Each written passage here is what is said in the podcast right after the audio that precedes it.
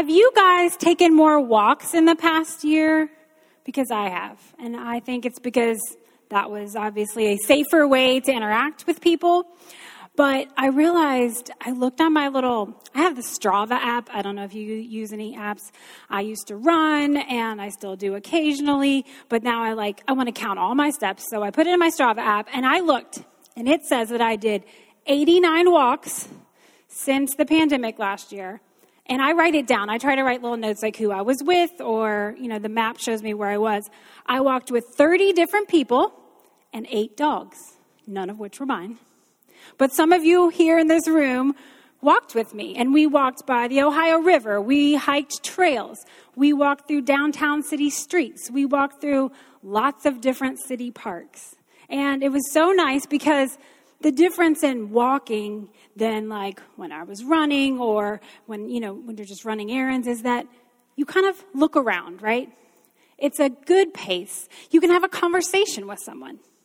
And I don't know about you, but seeing things is pretty cool when you walk together. Now, I was very brave because I used to hate being out in the cold, but I was trying to keep the mantra of Scandinavia there's no such thing as bad weather, only bad clothing. So I tried to layer up a bunch and figure out how to walk in the winter. And now that it's spring, if you see my social media feeds at all, sorry, it's full of flowers because I'm obsessed with the flowers right now. And though it's fun to go walk just down the street to the Magnolia Grove here to see the red buds blooming right now, I really like to do that with other people because it's more fun to share in the beauty of nature or whatever scenery I see with other people. Now, the thing about walking too is that you can get into conversation and it can be awkward because you're outside. You know, if you've got, you kind of have moments of silence, it's not super awkward because you're looking around and maybe nobody notices that you haven't said anything for a while.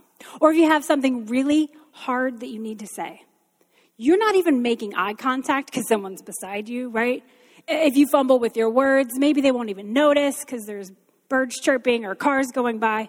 There's just something about taking a walk where you find a little bit more space to be brave, to speak truth, to be a little bit vulnerable. And if you reveal such vulnerability, it just feels more comforting to know someone is by your side, very literally, but also figuratively, as you process whatever's going on with you. Now, we're going to talk today about a walk that Jesus took with some of his followers. And what to me I want us to note is that walking is about companions heading in the same direction together. And we're going to see that today. Let's catch up from where we were. Last week was Easter, Jesus' resurrection. But we looked about Jesus' death and his resurrection and how that applies to us communally together. And so we did that by looking at different groups of Jesus followers and how they reacted to his death and his resurrection. Well, I didn't want to end there. I just felt like there's these little stories after the resurrection. And sometimes maybe they get overlooked. And I wanted to make sure we read through them today. And as our staff was looking through these stories, we realized there's a common theme here. There, there's a lot of grief that they are still processing. And Jesus helps them. And the grief comes out in all these different forms. And you'll probably find some that you can relate to. So we've got our new series, and we're calling it Good Grief, channeling a little cartoon to make it a little bit more fun for us today. But truly, we're going to go through and consider all the ways that we process our grief, but how Jesus does not abandon it, abandon us in those moments. We're going to be in the book of Luke, chapter 24 today all, we're going to stay there all day. If you want to use a Pew Bible, it's page 749. Have an app. We're going to have the verses on screen wherever you'd like to follow along. But today's story, it happened on Sunday afternoon of the resurrection. So if you recall, in the morning, the women go to the tomb, see an empty tomb, meet an angel, run into Jesus, figure out he's alive again. Then they go tell the other apostles who were not believing them, and then Peter and John go run to the tomb too, and they see an empty tomb. All that's in the morning. And if you remember last week, we saw that Jesus actually appeared to all the 11 apostles who were hiding behind locked doors by evening. So this is the story that happens in between here. On Sunday afternoon, we're going to read from Luke 24. We'll begin in verse 13. Now, that same day, two of them were going to a village called Emmaus, about seven miles from Jerusalem. They were talking with each other about everything that had happened. As they talked and discussed these things with each other, Jesus himself came up and walked along with them, but they were kept from recognizing him. The way that's worded, kept from recognizing them, like Jesus is doing this on purpose. There's something going on here. Why? Maybe he wants to get their true reaction eh, without pretense. Maybe he wants brutal honesty and he just wants to kind of see what's going on here. As we noted, walking are, is about companions going in the same direction together. And I think for some reason this story has struck stuck in my brain, struck me so powerfully because the God and the creator of all is taking a walk. He's doing something very personal with people. And I learned this story in my junior year of high school, and somehow it's never left my mind that Jesus walks along with us, that the creator of the universe has a conversation and he offers mentoring and care, but it makes me think God walked in the garden with Adam and Eve, and this has always been his way to walk with his followers. Let's keep reading in verse 17. Jesus asked them, What are you discussing together as you walk along? They stood still, their faces downcast. One of them, named Cleopas, asked him, Are you the only one visiting Jerusalem who does not know the things that have happened there at these days? What things? Jesus asked. Those words stood still, downcast. That's a heavy grief. And Jesus obviously knows why they're grieving, quite literally, he knows. But yet, the wonderful counselor that he is, he asks them, What things? What's going on? What are you feeling right now? And I love that he observed that they were feeling low. He saw their grief and he asked them to express it. Let's keep going. About Jesus of Nazareth, they said. He was a prophet, powerful in word and deed before God and all the people. The chief priests and our rulers handed him over to be sentenced to death, and they crucified him. But we had hoped he was going to be the one to redeem Israel. So we talk about that grief can appear in all different forms, and it brings up a lot of various emotions as we work through grief in our lives. And for Cleopas and his friend right here, the first thing we see is they have dashed hopes. They had hopes for Jesus, and Jesus was not what they expected. And the way they said, redeem Israel, implies a very political situation. Like they thought maybe Jesus would be an earthly king, that he would make a difference for Israel as a country. And yet that's not what Jesus' plan was. And while Jesus, he had a different change in mind, systemic change, disrupting religion and reminding people that it wasn't about rituals, it was about developing a deeper relationship with God. But somehow it had gotten lost along the way. So Jesus had his plan, and they had their vision of who he was. So I think they felt like, well, this was a fail. Their hopes were dashed. At times, we place our hope in human systems. And there's a lot of us in this room who have civic participation in our communities because we want to work through the systems that exist to make things better for people. But when the people part gets lost in the systems, that's when it fails. And so our hope is in Jesus himself, but our goal is to live like him no matter what system we are placed in, whether we are serving our government and civic systems, whether we're serving here in the church. If it's not about Jesus, then it's not focused on the right way. Jesus wanted to redeem us. Even through broken systems, we can serve and represent him. Let's move on to verse 21. This is Cleopas and his friends still talking. And they said, What is more? It is the third day since all this took place the crucifixion, Jesus' arrest. In addition, some of our women amazed us. They went to the tomb early this morning, but didn't find his body. They came and told us that they had seen a vision of angels who said he was alive. Then some of our companions went to the tomb and found it just as the women had said, but they did not see Jesus. Well, now, besides dashed hopes, we see a little bit of like confusion. There's a little bit of disbelief, like, well, well, the women said one thing, and but the guys didn't see anything, and it's just a nice little note to believe women. I want to thank all the men of Echo Church because you guys believe women, and we need you and appreciate you. That's my side note here. And then Jesus responded by saying this How foolish you are, and how slow to believe all the prophets have spoken. Did not the Messiah have to suffer these things and then enter his glory? Beginning with Moses and all the prophets, Jesus explained to them what was said in all the scriptures concerning himself. This is interesting to me, and I get a little bit I don't know, anytime there's like, there's words like foolish and slow to believe, and I'm like, what is, what's the tone here? We don't have emojis, we don't have little exclamation points um, and little characters to know, like, what is Jesus' actual tone here? Like, for me, I don't feel like he's degrading them for, for not believing, but maybe just kind of saying, I mean, maybe you gotta, do you have friends who are like fluent in sarcasm and snark? Like, I just feel like maybe Jesus is like, guys, guys, seriously?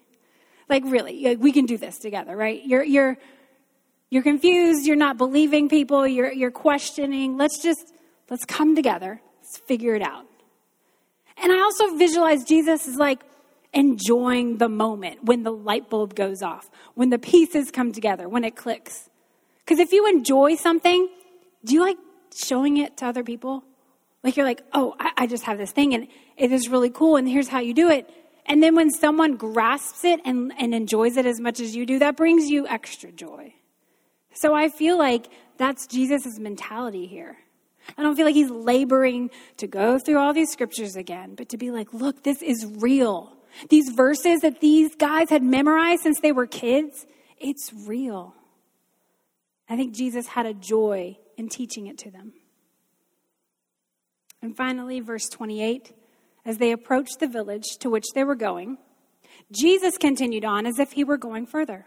But they urged him strongly, Stay with us, for it is nearly evening, the day is almost over. So he went in to stay with them. Quick pause. Hospitality was huge in this culture. And one commentator noted that if you look throughout the book of Luke, every time Jesus is invited to dinner, he says yes. That's a God I can relate to. When he was at the table with them, he took bread. He gave thanks. He broke it and began to give it to them. Then their eyes were opened. They recognized him, and Jesus disappeared from their sight. They asked each other, Were not our hearts burning within us while he talked with us on the road and opened the scriptures to us? They returned once to Jerusalem and found the eleven and those with them assembled together and said, It is true, the Lord has risen it's kind of funny because like Jesus sits down and then he like takes over as host, like, I got this. Got the bread. He broke it, gave thanks. Now, whatever way he was, you know, not known from them, you know, they, did, they, they didn't recognize his identity that whole walk. And now something very simple when he sits down for a meal with them, and suddenly they can recognize him. And I wonder if it's in this moment that, that he purposefully reveals himself in community, just being able to look at them, being able to eat with them, to break bread, just as he had done at the Passover meal, the Lord's Supper, just as he had done when he there was miracle of the loaves and the fish. He broke this bread, and there was something familiar about that, and he gave thanks to God. After all, eating is a meal together, just like the walk, right? It's very companionable. It's very personal. When we have meals together, we can share an openness just like we feel on our walks. So, to summarize, Jesus approached Cleopas and his friend where they were. He walked at their pace. He saw their grief, he recognized what was going on, and he asked them and he listened. These are all wonderful things for us to imitate with one another. Jesus took time to help them in their confusion and take them the next step. To say, This is who I am. This is why my death and resurrection are real and they matter. Now, as we read through these verses, perhaps it's brought to your mind times when you've had your own grief and it's maybe brought some confusion. Because when we're in our lowest times, what's the one question we ask often? Why? It feels confusing to know why is this going on? And at sometimes we get the answers to that question, but sometimes we don't. But in this scripture today, I want us to look at three things. Number one, remember Jesus is approachable. I hope you'll walk with the Creator who wants to walk with you. And even though Jesus is not on earth today, as we talked last week, he promised his spirit to be with us in a very mysterious way, but we trust that his presence is with us and wants to walk by our side. We have a God who cares about us personally in every detail. Number two, know that confusion is okay. Confusion is not sinful, it happens to everybody. When you experience grief, no one has a map for that. No one has a plan to say, when you experience this awful pain in your life, this is how to deal with it. Nobody knows. Grief ebbs and flows, and confusion can be really hard at times. But know that it's okay because we can all understand it. Your reason for why confusion is in your life is, is a trauma that you've experienced. And I, I don't fully know that, but I've experienced my own.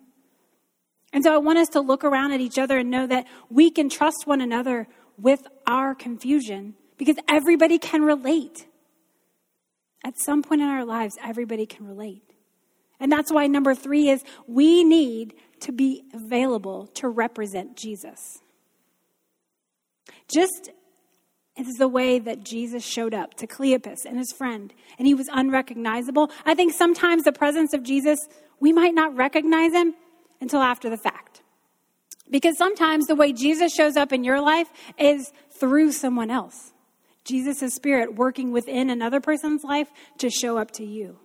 Can you think of a time when you felt the unending love of Jesus through another person? When his truth came out through someone else's words at just the right time? When someone gave you grace when you needed it most? That's Jesus walking with you, and He chooses to use other people. But the thing is, we need to be those other people. There's times when we are called to go be the presence of Jesus. Because if His Spirit is in us, then when we show up, He shows up. That's our challenge to look around and notice other people's grief, to notice other people's confusion. And we may not have all the answers, but we can be present and we can listen, we can care. I got one more walk for us to think about. Have you ever walked along with a little child? I have to tell you, it's been a number of years since my teenager was tiny. But this past week, I had the blessing to hang out with one of our Echo kids. Uh, she accompanied me to the zoo because I wanted to see tulips. Yes, I know there are animals there, but again, I'm obsessed with the flowers. So we walked along together, and as you notice, that with a little kid, their steps are a little different than you, so you got a different pace going on. Sometimes they're slow. Sometimes they get really excited and run really fast, and you have to run and catch up.